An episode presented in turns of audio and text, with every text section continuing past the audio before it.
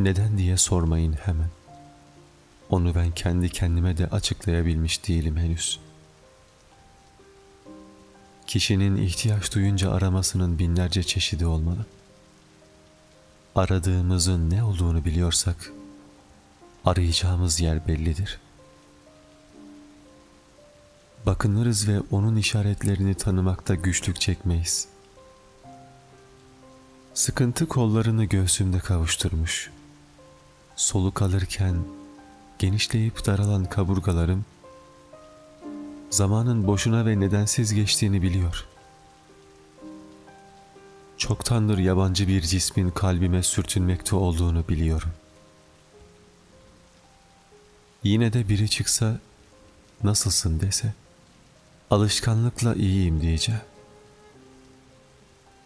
Kederli olduğum da söylenemez zaten. Buna sebep de yok çünkü. Ne taze bir ölüye sahibim, ne felaket geçirenlerim var. Dedim ya, oturuyorum öylece. İyi ki etrafımda kalbimi tanıyanlar yok. Hiç beklemiyordum. Birden kadın bana çevirdi bakışını. Tanrım, ne büyük bir merak içindeydi bu bakış. Durmadan sormaktaydı. Hayattan ne beklediğimi sormaktaydı. Günübirlik yaşama içinde elde edilebilen sayısız imkanlar kaçırmıştı. Bu durumda ona bakmak zordu. Huzursuz kımıldayarak ondan kurtulmaya çalıştım. Fakat bakışımı tutmuştu. Ondan ayrılamıyordum. Tanışmıştık bir kere.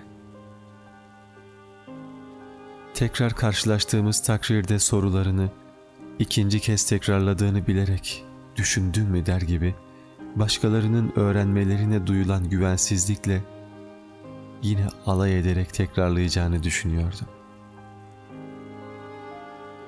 Fakat umulmadık bir anda başka herhangi bir şeyle ilgilenmeye başladı. Birden sahipsiz kalmıştı.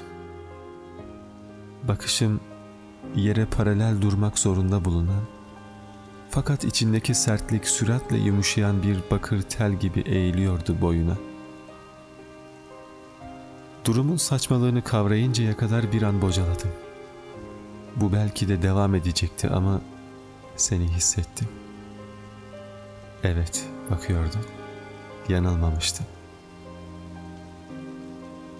Bunu hissetmemden ne kadar önce başlamıştım bilmiyorum ama bakışlarımız karşılaşınca kaçtın, önüne döndün ve dönmen için zamanın vardı.